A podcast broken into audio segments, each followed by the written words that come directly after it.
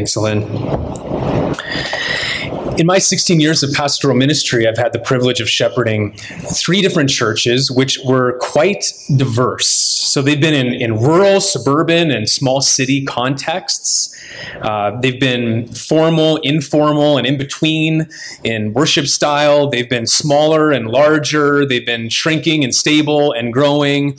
And they've fallen really all over the, the church culture spectrum. Now, of course, there's things that these churches all had in common. Most importantly, the gospel of Jesus Christ and the commitment to making disciples of Jesus Christ. But the, the overall makeup of these congregations are very distinct. But there's one thing that they all have had in common that has really surprised me. Something that many of the members told me many, many times that they long for. Can you guess what that is? It's deeper fellowship and intimacy with one another.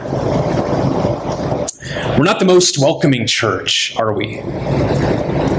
We have a lot of long-time cliques in our church. It's not easy to start meaningful friendships here. We don't spend enough time together. I wish we were closer like a family. I want to experience more community here. Those are the sorts of things that I have heard many times in all three churches, including here. I've heard it from many of you, which is striking that in all three there would be this common longing for increased intimacy with one another. It's obviously an area where we need some growth as a church, where we need to be, you could say, pressing on, which you remember is what Paul's letter to the Philippians is ultimately about. That's the main message of this New Testament book that we started studying last week. Paul encourages the church in Philippi and churches everywhere else for that matter to keep progressing in the faith, to keep moving forward no matter how far along we might already be, no matter how generally healthy as a church we might be. Well, one area that the Philippian believers had moved along quite far, one area where they were strong, is this very area where we might be weak. As we're going to see in this morning's text and then later on throughout the whole letter, there already was some sweet fellowship happening within the church in Philippi. Sure, they were struggling with a little bit of disunity, as we'll see in chapter 4, but otherwise, their communion as a church was strong. And in the following verses, that's why Paul will encourage in verse 9 to 11, not that they start loving each other better, but that they abound, because it's something they were already experiencing. But more specifically, there was a, a special intimacy between Paul and this church. Something that he openly expresses, and, and, it seems like almost a vulnerable way here in verses 3 to 8. And as we now consider what he writes here about their close, intimate relationship, we discover how we can also experience more of the same.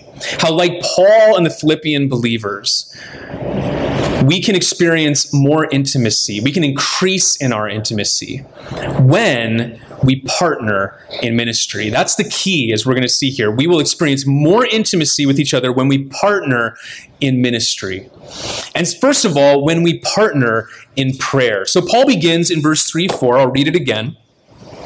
I thank my God in all of my remembrance of you, always in every prayer of mine for you all, making my prayer with joy. So, in every one of Paul's letters, after his introduction, you know, saying who it is that's writing and who he's writing to, he, he gives thanks for the church. That is all but the, the letter to the Galatians. Uh, there, they were dealing with a false gospel, and so he just immediately gets to that. But every other letter, he starts with thanks. And by doing that, he demonstrates that thankfulness to God was a big part of his ministry to the church. And notice, it wasn't thanking God for things that he had been blessed with, which, let's be honest, is probably what we tend to thank God mostly for, but rather what Paul in every letter is most thankful for is people.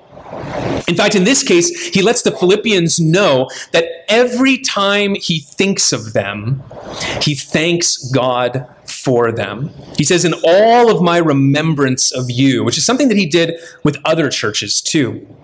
Paul writes in Ephesians 1:16 to the church there, I do not cease to give thanks for you, remembering you in my prayers. And then to the church in Colossae, in Colossians 1:3, we always thank God, the Father of our Lord Jesus Christ, when we pray for you. Now, isn't that a great habit to form? Every time we, we remember another Christian or every time we remember the whole church, that we would thank God for them, thank God for what he's done, thank God for what he's doing in their life. No wonder Paul had such warm feelings for the Philippian church, as we're going to go on to see. Right? When you're constantly thanking God for other people when they come to mind and focusing on the positive, your appreciation and affection for them is just naturally going to increase, right? But let's be honest, far too often when we think of other believers, we grumble and complain, don't we? We can so easily focus on the negative. And then ironically wonder, well, why don't we have the kind of intimacy we want in the church? In the first church I pastored, they would begin every meeting by praying for the person and, and thanking God for specific things about the person on your left. And that's because the pastor before me was very wise. He knew that no matter what that meeting looks like, no matter what disagreements there might be and, and hard decisions to make, if you have prayed for someone and you've thanked God for them and what He's doing in their life, it's very hard to speak rudely to them, to get angry with them if you disagree, to become bitter towards them if the decision's made that you didn't like. Instead, what happens and what happened is patience and, and graciousness and kindness and intimacy increases, just as it did for the Apostle Paul here, as he thanked God for the Philippian church every time he thought of them.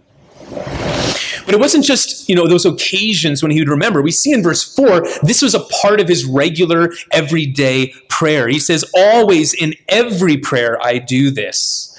It was, it was a, a habit for him every day which is it, it's fascinating because uh, this was 10 years after he had originally planted the church, as we see in Acts 16, and five years since he was there for a very brief visit. But even though it had been so long since he'd seen them, they were still right there on his daily prayer list. That is amazing faithfulness to these brothers and sisters in Christ. But you know, even more amazing is that Paul assures the Philippian believers here Notice that he was praying for all of you, for you all. In fact, that phrase is used four times in these verses to emphasize his affection and appreciation for everyone. So when he would pray for them, he said regularly, it wasn't like he would take two seconds and be like, Oh God, I thank you for them. And, and please bless the church in Philippi. Hmm? Done, right? No, he was specific. He was personal. He was praying for particular people and particular needs. He was saying things like, Thank you, Lord, for Lydia, who showed me hospitality when we first planted the church there. And Lord, specifically, I'm praying right now for Euodia and Syntyche who are having a disagreement. Please help them to find a way to be one again. That sort of thing. It was very personal and very particular. And what an example that is for us when we pray for each other, when we pray for our fellow Christians, not just to pray generally, but to pray for them personally and for their particular needs, because that builds up our bonds of love for each other like nothing else. Even if we haven't seen each other for years, there still remains that intimacy when we pray for each other and thank God for each other like that. And I can tell you, you know, there's brothers and sisters in Christ who, who I, I know and, and uh, many who live across Canada. Really, there's some who live in other places in the world, and, and they're a regular part of my prayer life. And so my intimacy, my appreciation, my affection for them is as strong as ever. And now as I I regularly pray for you, and, and, and I've said this before, but I, you know I don't do this perfectly, but but I try to pray regularly through our church directory for each of you, particularly and personally. I find my intimacy, my appreciation, my affection for you growing as well, which is such an enjoyable thing. Right? This is not a burden. Praying for brothers and sisters in the family of God. Praying for those you're learning to love. Right? It's not an unpleasant chore. I guess I got to do this. Rejoice in, in, in what you're doing in the body of Christ and make requests for my brothers and sisters in need. No, it is a pleasure. It's an honor, isn't it? It's a joy, as it was for Paul, who said so at the end in verse 4. Always in every prayer of mine for you all, making my prayer with joy. Now, this, of course, is one of the other main themes in this letter uh, joy and, and rejoicing.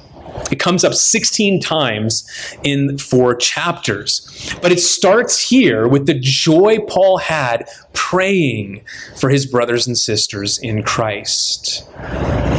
Ones he held so dear. If you go to chapter 4, verse 1, Paul makes an even more startling um, uh, expression here as, as he shows just how much joy the church brought him. He says, Therefore, my brothers and sisters, whom I love and long for, my joy and crown, stand firm thus in the Lord, my beloved. It's very similar to what Paul said to another church uh, in 1 Thessalonians 2 19 to 20. There he says, For what is our hope or joy or crown of boasting before our Lord Jesus at his coming? Is it not you? For you are our glory and joy. Isn't that remarkable? When Jesus comes again, what am I going to most glory in and, and rejoice in? It's you. It's the church, it's the body of Christ as we all get to heaven. What a day of rejoicing that will be. And that joy will be partly, I mean, first and foremost because we're in the presence of our God, but then also because we're in his presence together and the joy that that brings. This is also remarkable when we consider, of course, that the church in Philippi, yeah, they were a healthy church, but they were not perfect people. No, they were a church like any other with struggles. Chapter 4, we see that there was some conflict between two ladies in the church, and, and we know in uh, Thessalonica there were also their issues there. But nevertheless, Paul says, You are my glory and my joy. These churches, these people were his treasure that he was immensely grateful for to God and therefore gloried in and interceded gladly for them all. Let's be honest, can we say the same thing about our church, about each other, about other believers uh, outside of our church as well? Apart from Christ, you are my greatest joy. And it is such a joy then to intercede for you and pray for you and thank God for you. I've known people like that. I wish I was more like that. In fact, and I'm glad he's not here today because I didn't want to embarrass him, but I think this is a perfect description of Pastor Rob. I have never met another Christian who takes so much joy in praying for others, especially now in his role other pastors, something that he expressed at our AGC conference two weeks ago. I was honestly taken back when he, he told us at the beginning and looked at all of us pastors with this great genuine smile on his face and love for all of all of the men there. He said, if you ever have anything you need prayer for, big or small, whatever it is, anytime, tell me and I will gladly pray for you and for your ministry and for your family and for your church. And it was very humbling. But you know what? That kind of appreciation and affection, it doesn't happen overnight. It happens over years of committing to pray for each other, to pray for our brothers and sisters in Christ. And as the intimacy then grows, as we partner in ministry that way, the joy and gladness grows as we do that together. It's just as it was here for Paul and the Philippians. We will increase our intimacy for one another when we partner in ministry, and first when we partner in prayer. But secondly, it will also increase when we partner in proclamation. So, verse 5, Paul goes on to say that the reason he prayed with so much joy is because of your partnership in the gospel from the first day until now. So, the main reason Paul experienced joy in praying for the Philippian believers is that ever since the church in Philippi began, they had partnered with him in the gospel. And by the way, whenever you see the word because as it's here, just take note of that and recognize, okay, the author is going to tell me now the reason for what he just said. The reason for this great joy and prayer was their partnership in the gospel. And that word partnership is also a key term in this letter. It shows up once in every chapter. It's a, a word you've maybe heard before, a Greek word, koinonia, and it means fellowship sharing or uh, cooperating in an intimate way. And it usually just has to do with, I mean, it's in a general sense, partnership uh, in a common interest or a common experience or a common activity. And it was actually used at this time often for a, a, a commercial term uh, in the first century for a, a, joint partnership in a business venture. When all par- parties participated they all you know gave some of their finances to this ministry and then sought its mutual uh, benefit together and success well, that's actually close to how Paul's using the term here. He also has in mind a financial partnership, only it wasn't in the service of promoting a business venture, it was in the service of promoting and proclaiming the gospel. The good news about the death and resurrection of Jesus Christ. And we're told this at the end of the letter when Paul says specifically what this partnering in the gospel was about. If you go to chapter 4, verse 15 to 16, he tells us and he tells the Philippians um, what or reminds them what this was about and tells them why he's thankful for it. Chapter 4, 15 to 16, Paul says, And you Philippians yourself know that in the beginning of the gospel, when I left Macedonia, no church entered into, here's the same word, partnership with me. Partnership in what? In giving and receiving, except you only. Even in Thessalonica, you sent me help for my needs once again. So the Philippian church had a long term partnership in the gospel with the Apostle Paul, specifically through their financial support of him. As he had left Philippi and then journeyed into other parts of Europe, other parts of the Roman Empire with the gospel of Jesus Christ, reaching the unreached as he was sent to do. Now, of course, like every other Christian and every other gospel, Paul and the Philippians also shared the gospel as, as, as just the, the mutual foundation, right? The source of their shared salvation. And, and that's ultimately what bound them together. And that's ultimately what binds us together, right? In that ultimate sense, it is the gospel. And that's something we probably need to be reminded of now, maybe more than ever right? That our fellowship with each other as a local church and our fellowship with other believers as well, it is not founded on shared age, shared gender, shared personality, shared experiences, shared social class, shared medical choices, shared political views. No, or anything else. Our oneness, our fellowship is shared only on the gospel of Jesus Christ. All of these other things are completely secondary. It is the gospel of Jesus Christ. It is the hope of salvation. It is our one Savior, Jesus Christ, that we are bound together and have that oneness. And that's something Paul talks about later, and we'll look at it later in chapter 2. But in chapter 2, 1 to 2, he reminds them there that your accord, your oneness, your unity is based on the blessings you share in the gospel. And that, therefore, must be at the forefront of who you are and everything you do. Paul's saying, don't let anything else, any other priority in your life get in the way of sharing the gospel together and proclaiming the gospel together. So, chapter 2, verse 1 to 2, he says, So if there's any encouragement in Christ, any comfort from love, any participation in the Spirit, any affection and sympathy, in other words, if you have all these blessings and more that are yours in the gospel, complete my joy by being of the same mind, having the same love, being in full accord and of one mind. It's the partnership in the gospel in that general sense that ultimately united Paul and the Philippians together and ultimately unites us. But it was their financial partnership in the gospel which made it possible for the apostle then to keep proclaiming that gospel elsewhere. And that's what he's referring to specifically here. That's what was giving him so much joy. That's what caused him to have a special appreciation and affection for these Philippian believers. He appreciated and loved all the believers because they shared the gospel, but he especially had this deep intimacy with the Philippians because they had partnered with him financially so that he could go and proclaim the gospel elsewhere. And what a joy that is. And I can tell you as a pastor, I, I, know a little bit of that personally. I, I feel so blessed that in every church I've been a part of, the church has so generously met my and my family's needs so that I can do this gospel ministry. But how much more is that the case when a church gets behind someone or, or a couple or a family who are, are le- like Paul, leaving their own cultural context?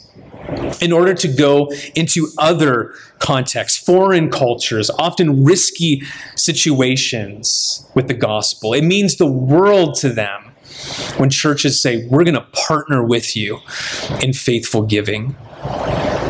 We recently started supporting, as a church, uh, Alex and Amber, who were with us a while ago. And they're going to be heading, as you know, into a very dangerous and dark place of, in Mexico, where, where Alex is from, with the gospel. And uh, last week, he sent they sent an email to us, and I just want to read it to you as we see uh, the, the, the, uh, the appreciation and affection they have for us and for our support in them. Sorry. We just wanted to reach out to you as a church family and thank you for allowing us to come and share. We felt very overwhelmed and blessed by the people and want to commend you for your hard work in Swift. We also want to thank you for coming alongside us and supporting us as missionaries. We are so grateful for you and your prayers and support. Please pass our thanks to the Missions Committee and to our church family. You notice that? Our church family. And please let us know if we can help you in any way. We would be happy to do so. We will continue to keep you in our prayers. Alex and Amber. You can just if you've been to our missions conference and, and we have missionaries here and you've talked to them, I mean, you've heard this kind of thing so often, haven't you? That thankfulness, that gratitude, and that, that, that love, that, that fellowship that, that is grown between us and, and those we partner with in this way. And it's just how Paul felt about the Philippian church who had financially partnered with him. And notice he says, from the first day until now. So, from when they first planted the church in Philippi all the way to this point now, when he's writing this letter, which is about 10 years later, he was thankful. Their, their ministry, their support never stopped. So in, in, Acts 16, it started when Lydia and her household, the first converts to Christ, what did they do? They welcomed Paul and his companions into their house and showed hospitality. And then later, Cornelius, oh, sorry, not Cornelius, the, the, the Philippian jailer and his family, they were converted. They also welcomed Paul and his companions into his home and, and, and uh, supported them. And then after they left, as we saw later in chapter 4, the same thing, and all the way up to this point. Chapter 2, 25, we see that actually Epaphroditus had been sent by the church to minister to Paul in prison, and now he's sending him back to thank them for that. Chapter 225 I've thought it necessary to send to you Epaphroditus, my brother and fellow worker and fellow soldier, and your messenger and minister to my need. They continued to partner with him. And I just want to pause here and take note of how this applies to the church, I think, today.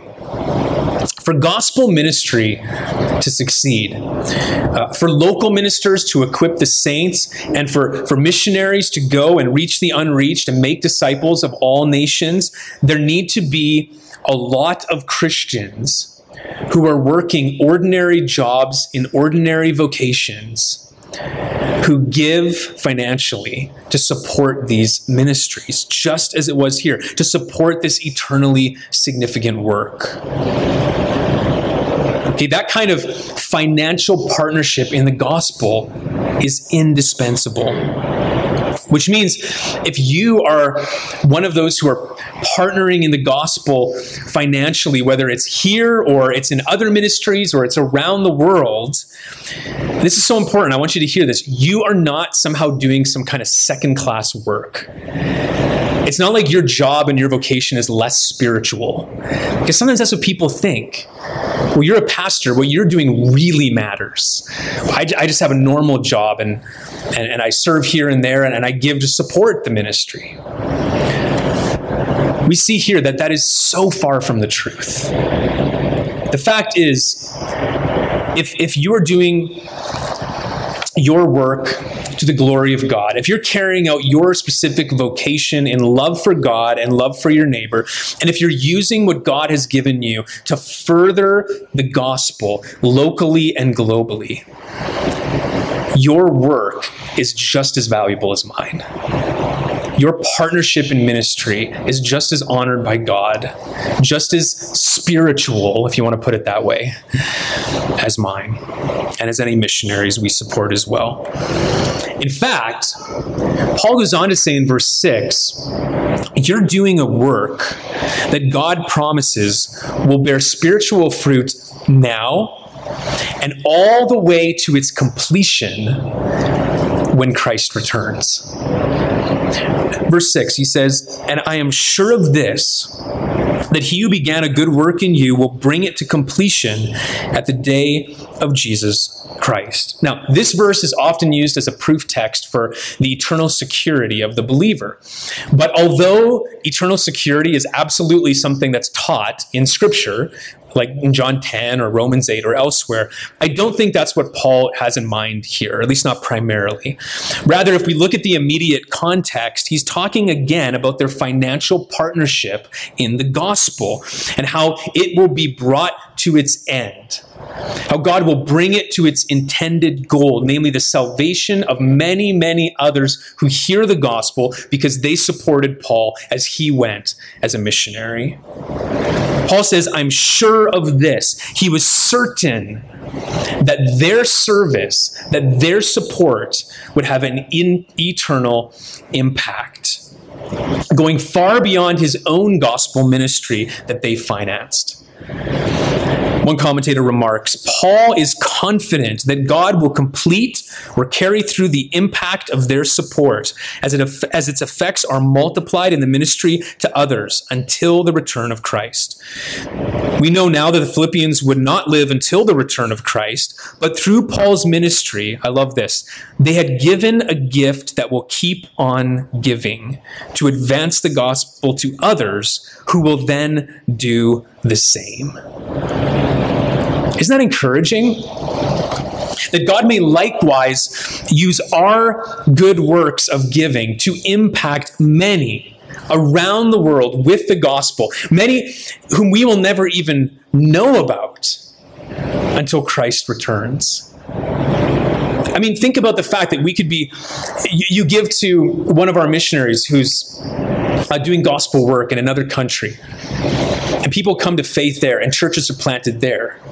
And then that church, people there do the same. They support other missionaries who then go to another place, another unreached region, and then another, and then another, and then another.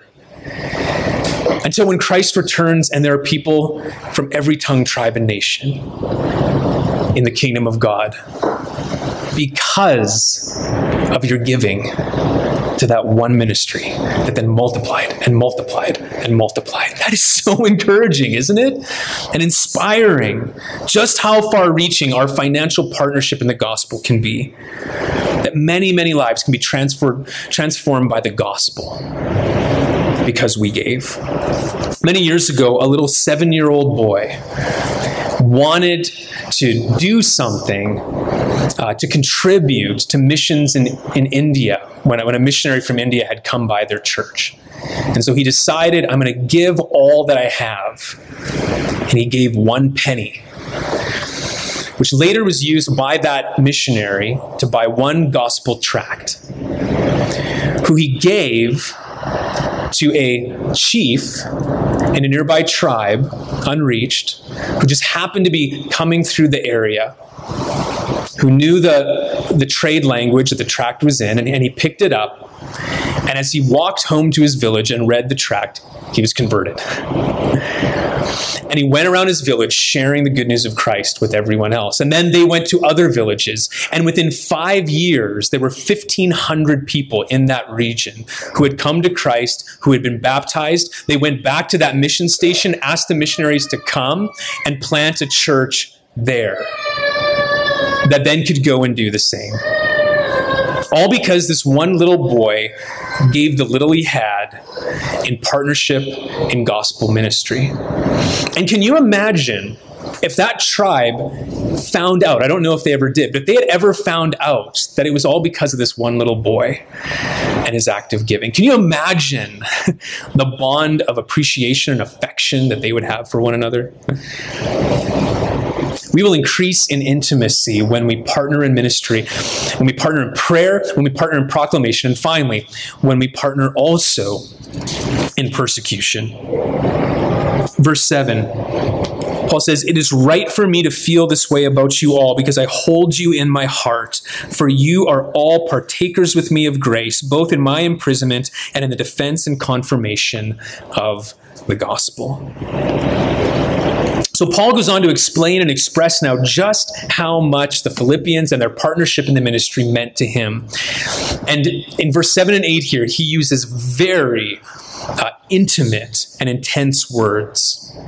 So, since they were all partakers of grace, experiencing the undeserved favor of God in Christ, the Philippian church, Paul says, had a special place in his heart, in his innermost being.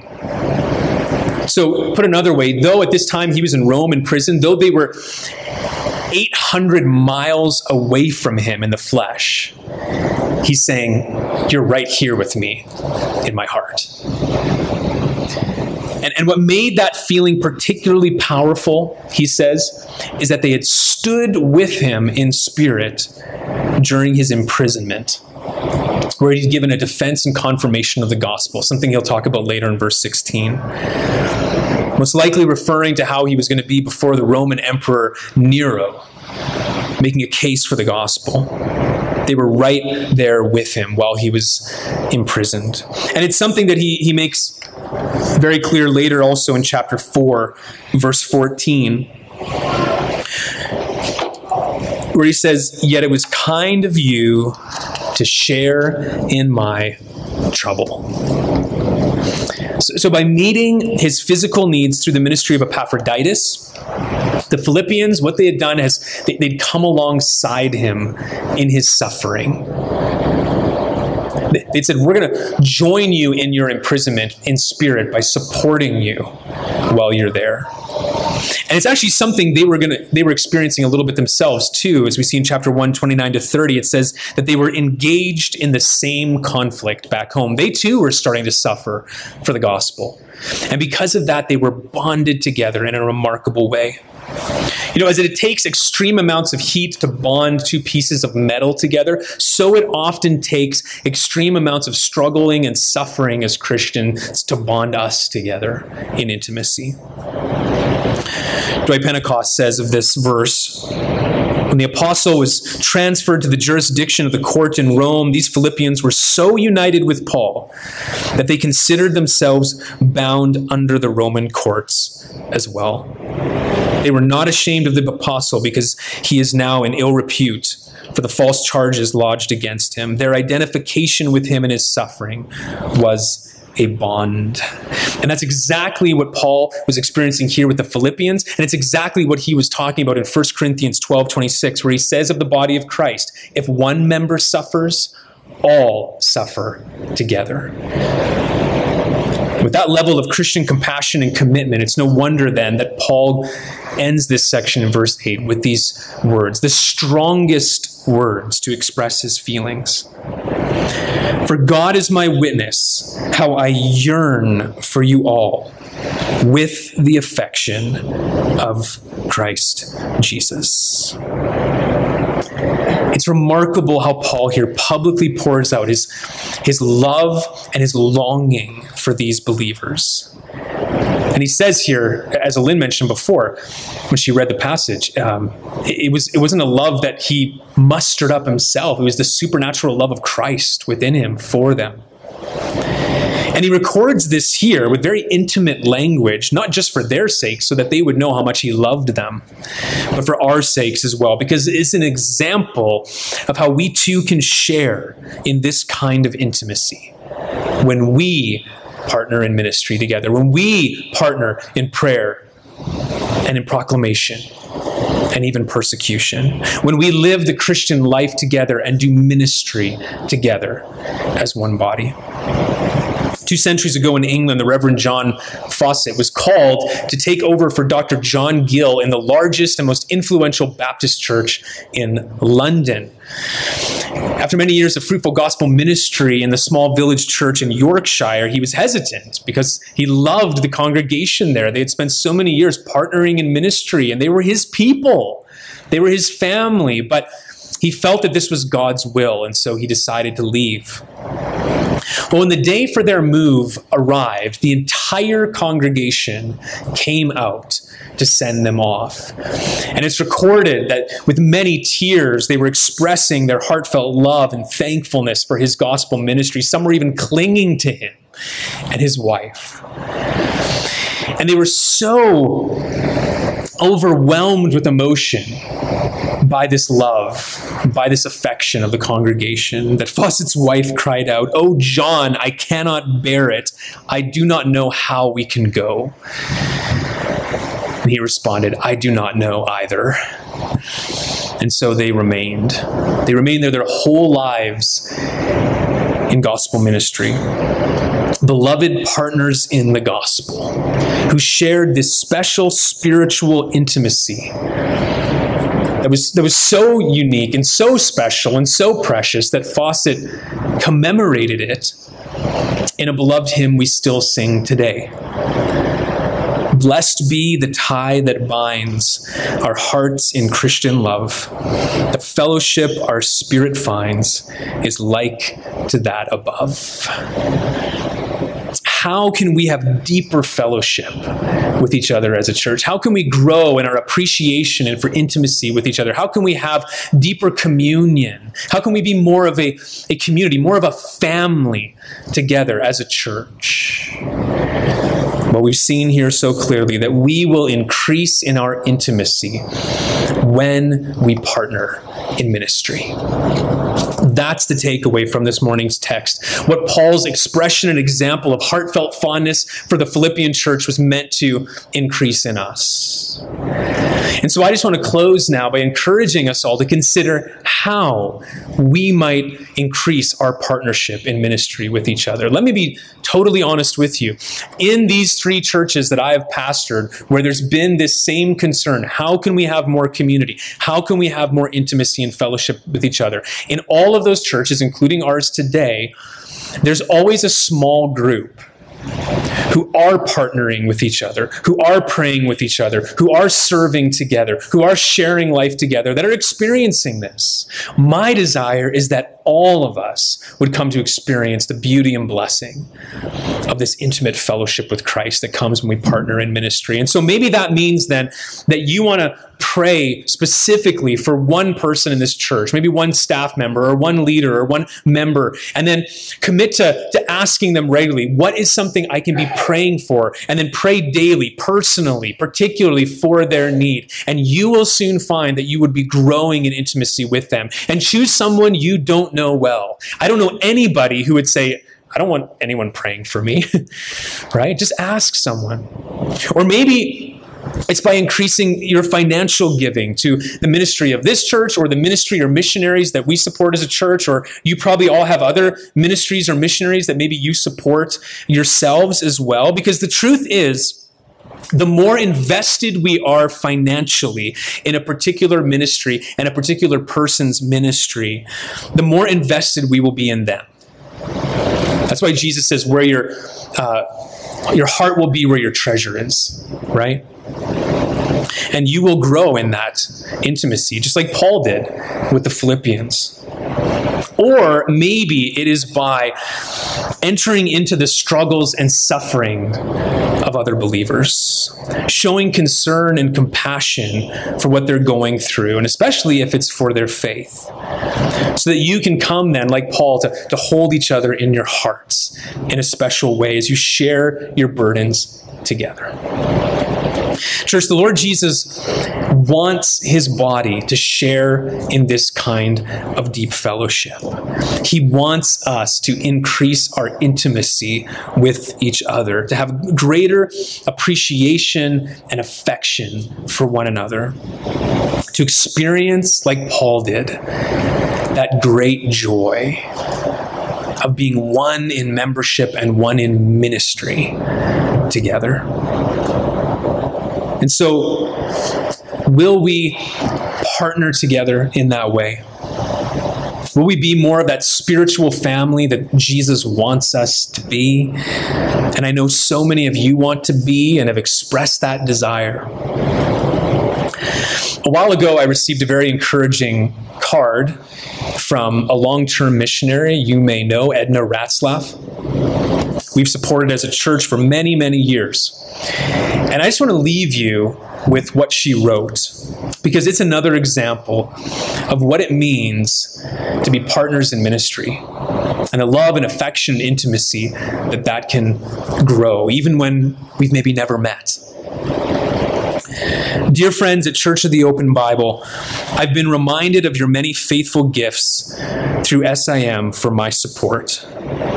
As I've recently celebrated my 105th birthday, I used to remind the Lord that I'm overdue for heaven, but I've ceased to do so. In His own wonderful ways, He has continued to show me He is in charge, not me. There are so many opportunities to witness here. She's talking about her care home. Please pray that I may be aware of the many who still seem to avoid thinking about where they will spend eternity and have already been prepared by His Spirit. How privileged to be laborers together with you and God in loving fellowship.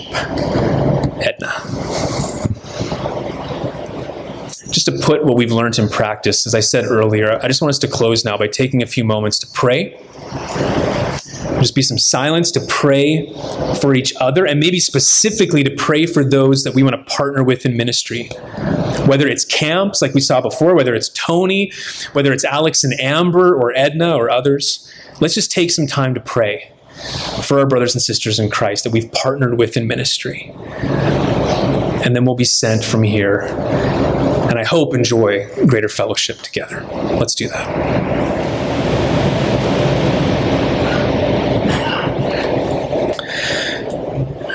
Lord Jesus, thank you for your church. Thank you for your body. Thank you for this local expression here, Church of the Open Bible, and also your church around our nation, around the world, all the believers in Christ in all generations. Thank you that through the gospel and through your life, death, and resurrection, by faith in you, we've been reconciled to God so that we can call you now Father. And we've been reconciled to each other so that we can call each other brother and sister, as the song says around here. What a blessing that is. I just pray now, Lord, that you would, by your Spirit, increase our partnership in ministry with each other and with other believers as well, so that we can grow in that intimacy and be that one body who will, as we sang earlier, one day rejoice together in heaven. How great a day that will be. We look forward to it. Make us more one now because we will spend eternity together. What great joy that will be. We pray this in the strong name of Jesus. Amen.